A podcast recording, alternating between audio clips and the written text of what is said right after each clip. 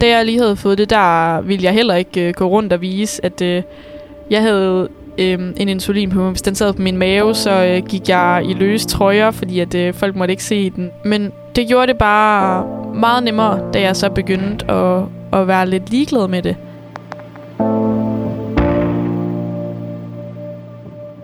ja, det er vigtigt for os, at hun kan få lov til at være sammen med hendes venner. Fordi hun skal ikke, øh, hun skal ikke pakkes ind i en boble, for hun har diabetes. Der er jo ikke rigtig nogen ting, jeg ikke tænker, jeg kan gøre. Jeg kan jo alt. Man skal bare holde styr på det blodsukker. Og sørge for at tage sin insulin og gøre det bedste, man kan. Så, øh, så skal det hele nok gå.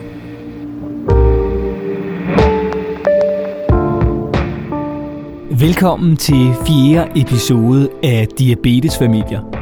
En podcast om, hvad der sker, når børn og unge i familien får konstateret type 1 diabetes. Podcasten er produceret af Go Little for Steno Diabetes Center Nordjylland. Og i denne episode kan du høre, hvordan man som ung med diabetes får det, som alle vennerne også har. Et helt almindeligt ungdomsliv – et ungdomsliv med både fester, venner og efterskole. Du kan lytte til podcasten alene som forælder til et barn eller en ung med diabetes, men I kan også høre den sammen som familie. Lærere, bedsteforældre og andre, der er tæt på barnet og har brug for viden om sygdommen, kan også lytte til podcasten. I får nemlig masser af gode råd og viden fra en række eksperter. I får afkræftet myter om sygdommen og så får I ikke mindst en masse erfaringer fra andre familier med børn og unge med diabetes. Og denne episode begynder hos Cecilie på 16 år og hendes mor Lene. De bor sammen med Cecilies far og storebror i Frøstrup i Nordjylland. Cecilie fik konstateret diabetes som 11-årig. Og her, fem år senere, er sygdommen kun en lille del af Cecilies hverdag. Jeg synes ikke, at min diabetes spiller en særlig stor rolle i mit liv. Øh, jeg har den, og jeg skal huske at måle mit blodsukker og tage insulin til det mad, jeg tager. Men det er ikke noget, jeg tænker over 24-7, ligesom jeg gjorde i starten. Det er, bare, altså, det er bare blevet en del af mig, at jeg skal måle mit blodsukker, hver gang jeg spiser mad. Øh, og, altså, ja, og skal tage insulin til det også. Så det er ikke rigtig noget, jeg sådan tænker over mere. Fordi det er bare, det har jeg bare gjort i snart seks år. Så det er bare sådan, det er.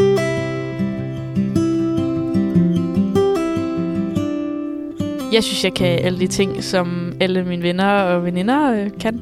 Og ja, hvad alle andre unge kan. Det, jeg synes ikke, der er noget, der har sat en stopper for mig, øhm, fordi jeg har diabetes. Og Cecilie er ikke den eneste i huset i Frøstrup, der har diabetes. Det har hendes storebror nemlig også. Men på trods af det, så er det familien, der styrer sygdommen, og ikke omvendt. At diabetes er en, det er en ting, der altid vil være i vores familie, i og med, at vi har to unge mennesker, der har det. Men det er ikke en ting, der overtager vores familie. Det er en, der ligger der som en fast følgesvend. Det er ikke en, der styrer deres liv. Diabetes styrer ikke deres ungdomsliv, men de styrer diabetesen. De lever et normalt ungdomsliv. Og mens Cecilies diabetes ikke fylder særlig meget i hendes liv, så er der noget andet, der fylder. Nemlig Åbybro Efterskole, der i snart et år har været Cecilies liv og hverdag. Det er mega fedt at være på efterskole. Øhm, man får så mange nye øh, bekendtskaber og nye venner, og man bliver bare mega tætte ret hurtigt, fordi at man netop bor sammen. Øh, man er på, altså, på den samme skole og altså, hver dag, og det er så fedt. Jeg havde en snak med efterskolen, inden hun startede derop. Det var vigtigt for os, at hun kom på en efterskole, hvor vi følte os trygge i, at, at de ligesom vidste, hvad diabetes var. Og det vidste de. Og lige nøjagtigt øh, året inden Cecilie kom derop, der havde de indkøbt køleskab. Øh, sådan nogle små køleskab til at have på gangene fordi der havde de et diabetesbarn derop. Så der har Cecilie fået et køleskab ind på en tværelse, så hun ligesom har mulighed for at holde hendes øh, insulin kold, og hun kan have noget juice og noget deri. Så jeg synes egentlig, at efterskolen har været gode til at håndtere det. Øh, og jeg, jeg tror også, det er derfor, vi andre vi har slappet sådan af i det. på efterskolen, der, ja, der styrer jeg det faktisk det hele selv, øhm, fordi min mor ikke er der, og hun er der ikke lige til at, at hjælpe mig. Men selvfølgelig, hvis jeg har brug for hendes hjælp, så ringer jeg hjem til hende, eller facetimer hjem til hende, og, og hjælper mig, hvis der skal ændres i nogle indstillinger på min insulinpumpe. Men ellers så øhm, står jeg faktisk for det meste selv op. Det er, jeg synes, det er mega fedt selv at styre det. Også det der med, at jeg føler, at mine forældre har også ture og overladet det til mig. Øhm, og sætte det over på mine skuldre. Og, og jeg tror også bare, det er på den måde, man lærer det. Fordi der, der er ikke nogen vejledning til, hvordan ens blodsukker ligger stabil. Det, øh, det er noget, man selv finder ud af, fordi at øh, kroppe er forskellige, og man kan, ikke, øh, man kan overhovedet ikke spejle sig i nogen som helst med diabetes. Det, det kan man ikke. Altså, det spiller ikke den helt store rolle for os længere, øh, vil jeg sige, og det lyder også dumt at sige, men øh, jeg tror også simpelthen, det har været godt for os, og for Cecilie også, at hun er kommet på efterskole, fordi det har også gjort, at vi er blevet nødt til at slappe lidt mere af i det. Vi er simpelthen blevet nødt til at, at miste kontrollen, hvis man kan sige det på den måde, og slippe tøjlerne lidt, at være sikker på og stole på, at det her, det kan hun godt selv. Det, det er, altså hun er bare 110% selvhjulpen nu, øh, hvor, hvor vi var, hvor jeg var meget mere indover, dengang hun lige havde fået diabetes, da hun var 11, og de første år øh, var, var jeg meget mere ind over, hvordan man gjorde, og, og hjalp hende med at regne kulhydrater ud og sådan noget.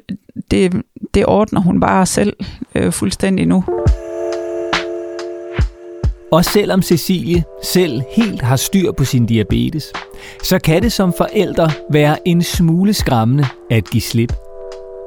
Men Lene ved også godt, at det er nødvendigt i takt med, at Cecilie bliver ældre. Jamen det er lidt skræmmende, at, at vi ikke er med indover, men, men det er jo også den vej, det helst skal gå. Fordi man kan sige, at hun bliver jo ældre, og hun skal videre på en øh, ungdomsuddannelse. Og vi kan jo ikke altid være med til at holde dem i hånden. Øh, og forhåbentlig en dag flytter hun jo også hjemmefra. Jamen, de skal jo kaste selv, de unge mennesker. Så vi skal jo slippe tøjlerne på et eller andet tidspunkt.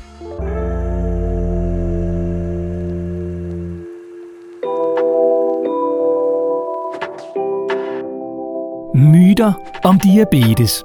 Teenagehormoner gør ens diabetes værre.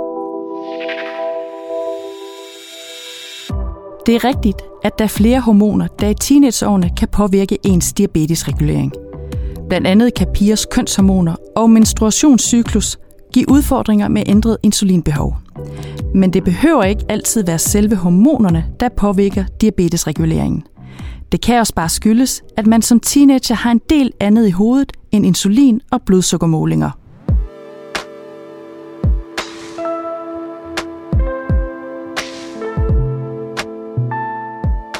Et andet sted i Nordjylland bor Andreas på 15 år sammen med sin familie. Far, mor og to små søskende. Andreas fik konstateret diabetes som 11-årig, og mens hans forældre, Kenneth og Jane, i begyndelsen havde fuld kontrol over Andreas sygdom, så styrer Andreas i dag helt selv sin diabetes. For ligesom Cecilie har Andreas de sidste måneder også været på efterskole. Og der er det altså ikke sygdommen, der fylder mest i bevidstheden. Det er dejligt. Altså i starten, der synes jeg godt nok, det var lidt hårdt. Men ja, jeg synes bare, det er mega fedt nu, og man har en masse gode venner, og det er bare en helt anden ting end folkeskole. Det er det virkelig. Du har sådan lidt mere en frihed på en måde. At øhm, man kender lærerne på en anden måde, for man er sammen med dem sådan næsten hele dagen, kan man sådan sige. Du er et minut væk fra dine venner hele tiden. Altså, du kan bare være sammen med dem. Du kan gå ud og spille noget fodbold, hvis det er det, du vil. Gå ned i hallen, lave et eller andet sjovt. Jeg styrer jo meget langt hen ad vejen min øh, diabetes selv. Der er mine forældre ikke så meget indover. Øhm, jeg har jo de pumper, og jeg får blodsukkeret på min telefon, og det, det er egentlig meget enkelt. Det er ikke så meget, det er bare et klik på pumpen, og så har du egentlig gjort det, du skulle. Det er dejligt, at man selv har ansvaret for det, på en måde, fordi så øh, at du, du har ikke en mor og en far hele tiden siger, få nu rettet op på det blodsukker, du øh, er lige høj, du er lav, tag noget nu, og det, det er dejligt nok. Selvfølgelig kan de godt skrive, hvis der er noget, men ja, det giver lidt mere frihed, kan man sige. Det gør det, ja.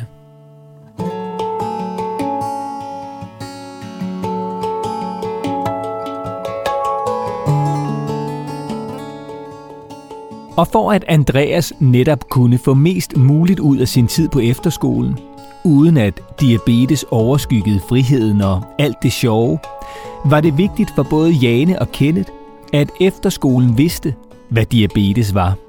Vi var dernede til efterskolernes dag, hvor vi spørger, om de kender noget til diabetes. Vi var på en anden efterskole også, øh, hvor vi også spurgte om det samme, og der sagde hende, jeg spurgte, hvor, hvor slemt er han angrebet. Så tænker man, der er lang vej igen. Øh, men her hvor på Nanisum, der, jamen jeg tror endda, det var forstanderen, der så selv sagde til Andreas, har du så pumpe, og tæller du kulhydrater? Og så kunne man bare sådan, okay, de har, de har, de ved noget om det her. Øh, og så øh, tror jeg lige ugen inden de skulle starte, der havde vi fået sat et møde op med vores diabetessygeplejerske. Skolen ville gerne øh, have undervisning. Jeg troede, det måske var lige en kontaktlærer. Og, men det var simpelthen hele lærerstaben og sekretær og køkken, og det hele flokken sad, hvor vi havde øh, vores diabetessygeplejerske på, øh, på øh, skærmen og fortalt og foredrag. Så det er sådan helt trygt. Jamen, det var jo også sådan tiltrængt at få ham skubbet lidt væk. Både øh, det der med, at, ja, som jeg sagde, at når, da han var 11 og fik diabetes, og vi, hvor man måske begynder sådan lidt at trække lidt væk fra mor og far, så, så hæver vi ham til sig. Altså, hun siger, men det, er jo, det er fint at komme afsted nu, og komme på egen ben, og komme ud og prøve. Men det er jo i, det er jo i trygge rammer, fordi netop, altså, nu hele personalet, stab dernede ved, hvad diabetes det er. Øh, så man er jo tryg ved at sende ham ned. Det er jo sådan, at han bare står i en eller anden ødemark og, og lost. Så, så, så det er rigtig godt, og man kan mærke, at det gør noget godt for ham også. At man mangler ham jo selvfølgelig derhjemme den første tid, men så bliver det også... Ja, det er sådan nogle blandede følelser faktisk lidt, fordi øh, lige pludselig så bliver diabetes ikke en, øh, en del af vores hverdag på samme måde. Altså i forhold til mad og ting og sager. Ikke fordi vi spiser jo helt almindeligt, men alligevel tænker jeg måske lidt over, vi spiser ikke lige pasta i aften, fordi det altså, hvor når han ikke er hjemme, så, så tænker man jo ikke i de baner overhovedet.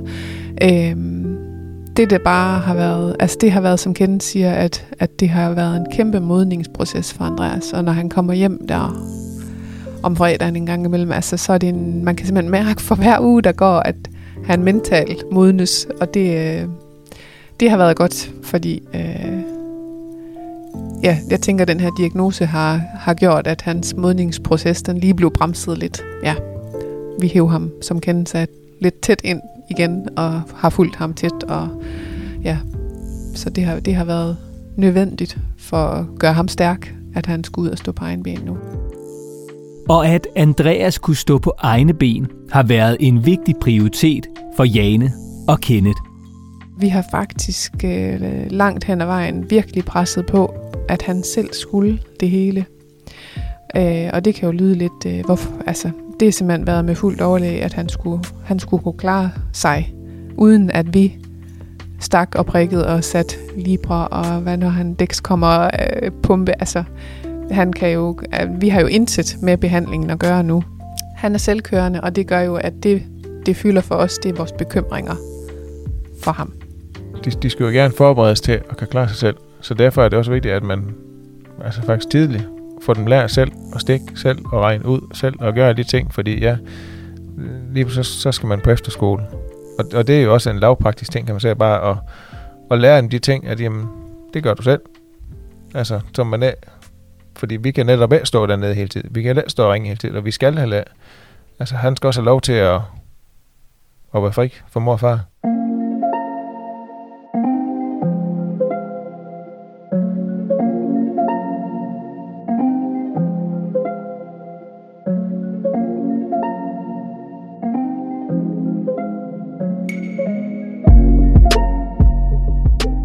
Mit navn det er Signe Buk Skindbjerg, og jeg er diabetessygeplejerske i Aalborg på børneafdelingen. Og øh, jeg har været sygeplejerske i 12 år, Og igennem alle årene har jeg beskæftiget mig med børn og unge. Sådan den helt øh, gennemgående forskel på at være barn med diabetes og være ung med diabetes, det tænker jeg, det er jo den der sådan selvstændighed, der kommer til, når man bliver ung, og når man har brug for at løsrive sig fra særligt jo sine forældre, og også øh, løsrive sig fra den der øh, afhængighed, man har af, at de hjælper en. Jeg tror at rigtig mange, og det er særligt forældrene, jeg taler om her, har svært ved at give slip på de unge. En oplagt øh, situation kunne jo være, at den unge måske skal i byen med nogle venner, og måske øh, der er en fest, hvor der også skal, skal indtages alkohol. Og øh, der tænker jeg faktisk, det er rigtig vigtigt, at, øh, at forældrene og, og den unge har lavet nogle gode aftaler på forhånd. Nogle eksempler på konkrete aftaler i forbindelse med en ung med diabetes, der skal til fest, hvor der skal drikkes alkohol, øh, kunne jo fint være, at øh, der skal måles minimum øh, et blodsukker hver anden time. Der skal spises noget i løbet af aftenen, som kan være med til at stabilisere blodsukkeret og forebygge, at man får for lavt blodsukker. En anden aftale kunne jo være, at de venner, der sammen med den unge til festen, har øh, forældrenes telefonnummer kodet ind på telefonen, så i tilfælde af, øh, at øh, den unge bliver dårlig, eller de bliver utrygge, at der så bliver ringet efter øh, de her forældre til at komme og hente den unge. Prøv at øve dig i at træde lige så stille i baggrunden. Det er klart, at du har været vant til at være rigtig meget omkring barnet, fordi du vil dit barn det allerbedste. Men have tiltro til, at øh, den unge også selv kan træffe nogle gode beslutninger og varetage det her øh, diabetes. Hvis det er, det indimellem bliver svært, og øh, du synes, at nu skal der strammes op, så øh, have nogle gode snakke i fredstid. Acceptere, at din, dit unge menneske indimellem vil glemme at få taget insulin, vil glemme at få målt blodsukker. Det er okay. Det er ikke nogen katastrofe. Tre gode råd til den unge kunne være det her med, prøv at øve dig i at være åben og øhm, fortæl dine venner om, hvad er det her for noget? Hvad er det for en kronisk sygdom, du har? Og det er åbenhed både om, hvorfor er det vigtigt at måle blodsukker til insulin, men hvorfor, også, øh, hvorfor er det også vigtigt at have det her udstyr til at sidde på kroppen, øh, og vise dem måske, hvordan det virker. Prøv at have lidt øh, tålmodighed med dine forældre.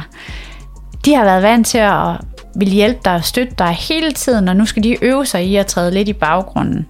Prøv at lade være med at lade din diabetes begrænse dig. Du har alle muligheder for at gøre, hvad du gerne vil.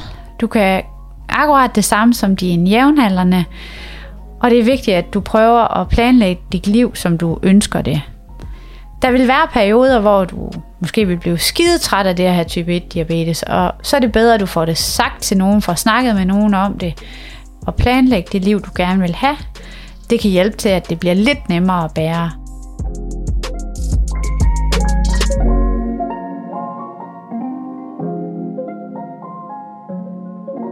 Jamen, øh, min diabetes, den spiller en noget mindre rolle, eller det gør den jo ikke, for man skal holde styr på det.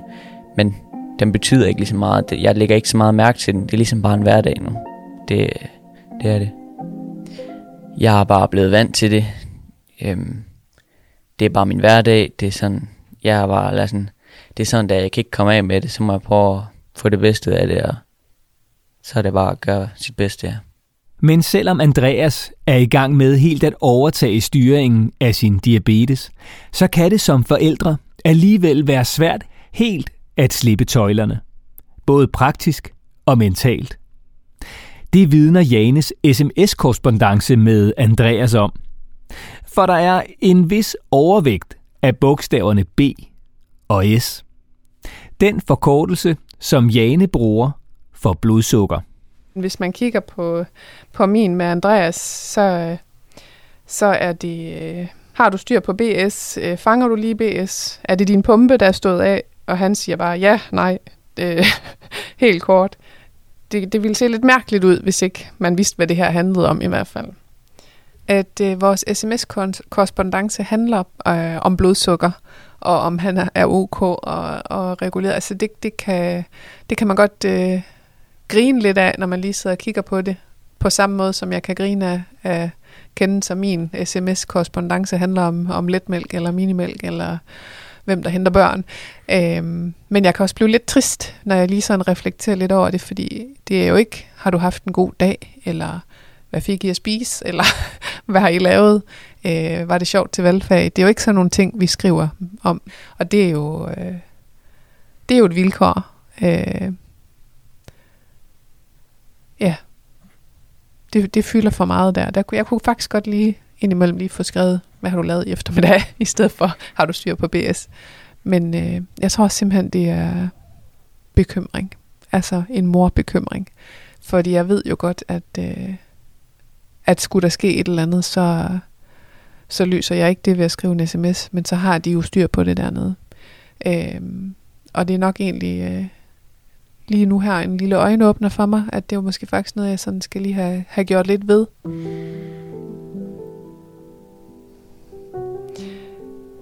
Øh, en gang imellem, det er ikke noget, jeg sådan øh, praktiserer, når Andreas er der. Det er lidt, ja. Men, men så kan jeg blive overvældet, øh, når det for eksempel driller, mens han er på efterskolen, eller, eller der er en periode, hvor, hvor blodsukkeret, det er specielt, når det driller og ligger i den høje ende, og han bliver påvirket af det, så bliver jeg simpelthen så fuld af afmagt og tristhed. Altså jeg vil til evig tid ønske, at at jeg kunne tage det fra ham, at det var mig i stedet for, øh, altså alle de her følelser. Jamen, det, det popper jo netop op, og det er, er du med ud og lavende øh, sammen med ham. Og altså, du kan jo følge lige på, så bliver han dårlig, så kan han det, eller nu er vi nødt til at gå i hold. Altså, så, så, så man blev jo frustreret i, i, i, jamen, i forhold til det, fordi at Ja, når man ved, hvordan, nu med de andre to børn der, jamen de, de tonser bare rundt, og de gør fuldstændig ligesom der, uden at, at behøve at, at skal tage specielle hensyn til det. Altså, så, så man blev ramt af det der, at så nu, nu er det en stopklods igen for ham. Nå, nu kan han lige, nu kan han lige gøre det lige nu her. Hvor, hvorfor det? Øh, så, så man blev... det kan undgå, at det går ind og ramme en, og man, man, man netop tænker, åh, oh, kunne man da bare selv tage det, altså, så han bare kunne få hans uh, ungdom og hans, hans liv, uden at skulle bekymre sig om sådan nogle, nogle ting.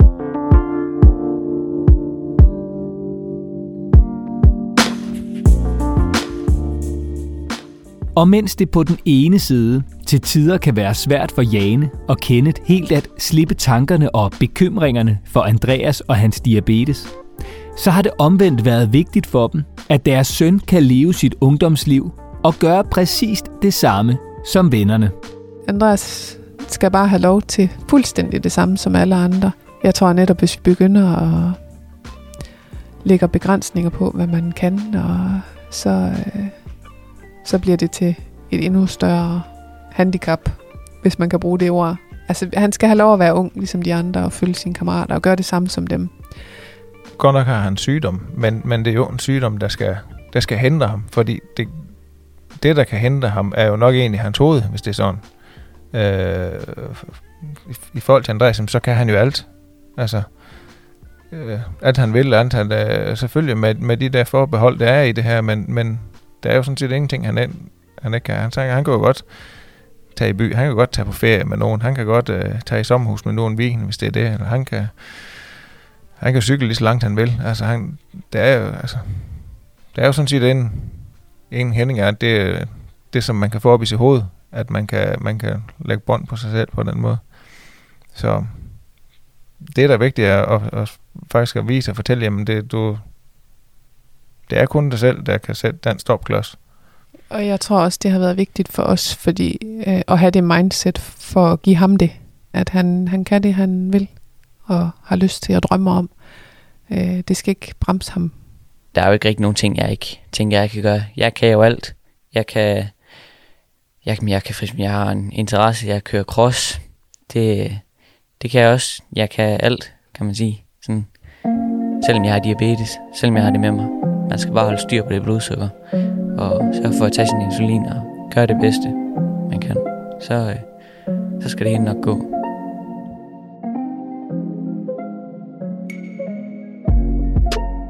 Og ligesom for Andreas forældre, har det også været vigtigt for Cecilies mor Lene, at Cecilie kan gøre præcis det samme som sine venner, trods sin sygdom. Ja, det er vigtigt for os, at hun kan få lov til at være sammen med hendes venner.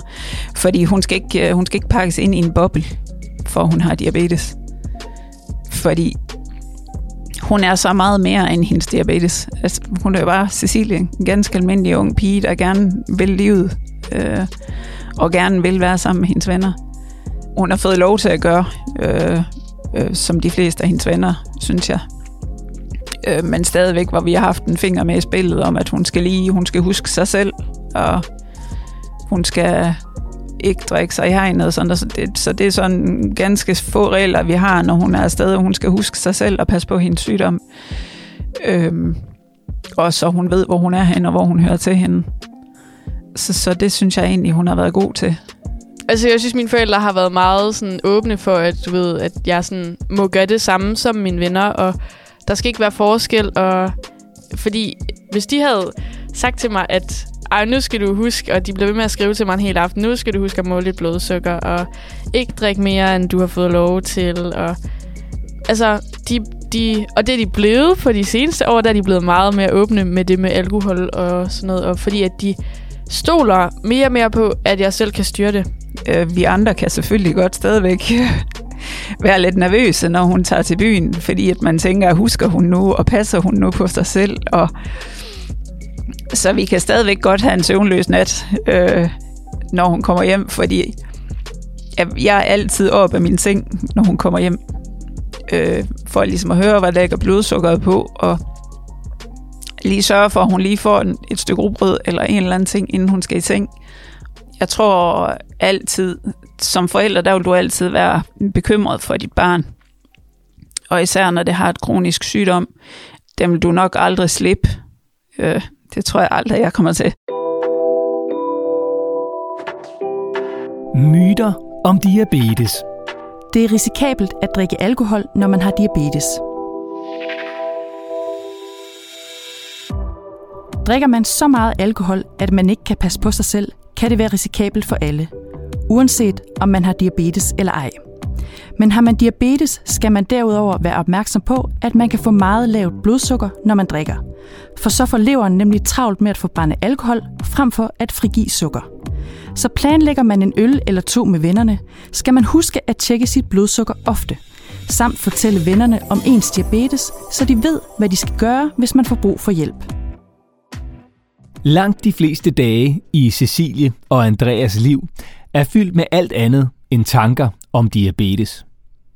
Men selvom de begge lever et helt almindeligt teenage-liv, på trods af deres sygdom, så er der stadig dage, der er svære.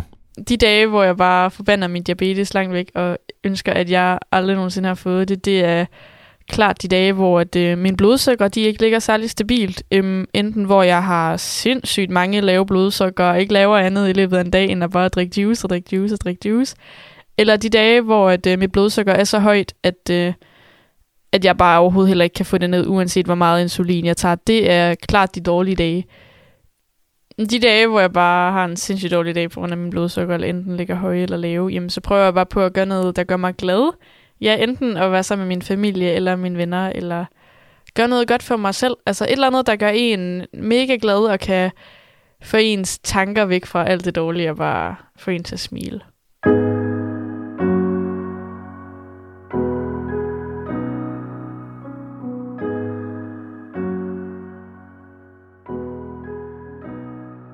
Og netop Cecilies venner er også blevet en integreret del af Cecilies liv med diabetes. Mine tætte venner, de ved øh, faktisk rigtig meget om min diabetes. Øhm, de kan se på mig, hvis jeg har det dårligt, og hvis jeg har lavt blodsukker, og ja, de kan finde ud af at måle mit blodsukker også. Øhm, men det er nok også fordi, at jeg er en meget åben person, og ikke holder det inde, at jeg har diabetes. Øhm, hvis folk øh, spørger mig, øh, hvad er det for en øh, klods, du er til at sidde øh, et eller andet sted på kroppen, så svarer jeg dem bare på, at det er min insulinpumpe, og det er fordi, jeg har diabetes, og ja, altså det er jo bare sådan, jeg er. Det, det er der jo ikke noget at gøre ved. Jeg kan jo ikke pille den af, bare fordi, at hvis folk de synes, at det ser grimt ud, at den sidder på låret eller et eller andet. Altså det, det er bare sådan, det er. Ja, mine venner synes jo, at det er mega sejt, at øh, ja, både at jeg er så åben omkring det, men også at jeg sådan, jeg skjuler det ikke, og ja, det synes jeg er gode til at håndtere det. Øh, og ikke øh, gå og være mega nederen over det hele tiden. Og, altså, de ser mig jo bare som, som Cecilie.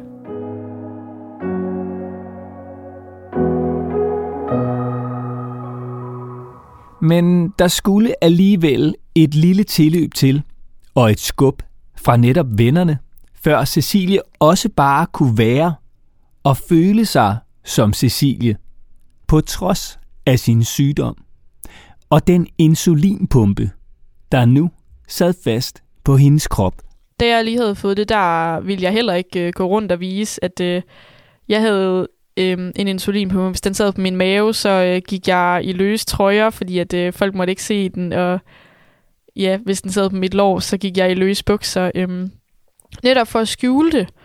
Men det gjorde det bare meget nemmere, da jeg så begyndte at, at være lidt ligeglad med det, at folk kunne se, at jeg havde det. Øhm, også fordi, at så kunne man ligesom gå i det tøj, man følte sig 100% tilpas i også. Øh, fordi det gjorde man nok ikke helt i starten. Øhm, fordi man netop ville, ville skjule den insulinpump, der sad på en. Jeg tror faktisk mest, at det var mine venner, der sådan lidt gjorde, at jeg ikke, øh, ja, ikke tænkte så meget over det til sidst, fordi at de bare var mega støttende og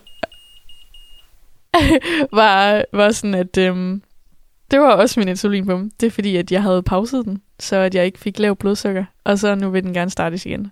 Og med en kort afbrydelse fra netop den insulinpumpe, som vennerne har hjulpet Cecilie med at acceptere, kan hun meget passende runde denne episode af med at sætte lidt flere ord på, hvilken rolle hendes venner har spillet for hende. Med et par bidragende bip fra pumpen undervejs. Fra at jeg tænkte meget over det, til at jeg ikke tænker særlig meget over det mere, det var klart mine venner, der, der gjorde den forskel, netop ved at være så støttende og ligesom prøvede virkelig på at fortælle en, at man var god nok, selvom at, øh, selvom at man havde diabetes, eller man ikke havde, fordi at jeg var jo bare den Cecilia, jeg altid havde været, mente de. Øhm. Men det kræver helt klart også noget af sig selv, og at, for, at forstå, at, det, at, altså, at de er faktisk ligeglade. Øhm, og at de er ligeglade, om der stikker noget ud, eller om der ikke gør. Jeg var bare, jeg var bare mig selv, jo.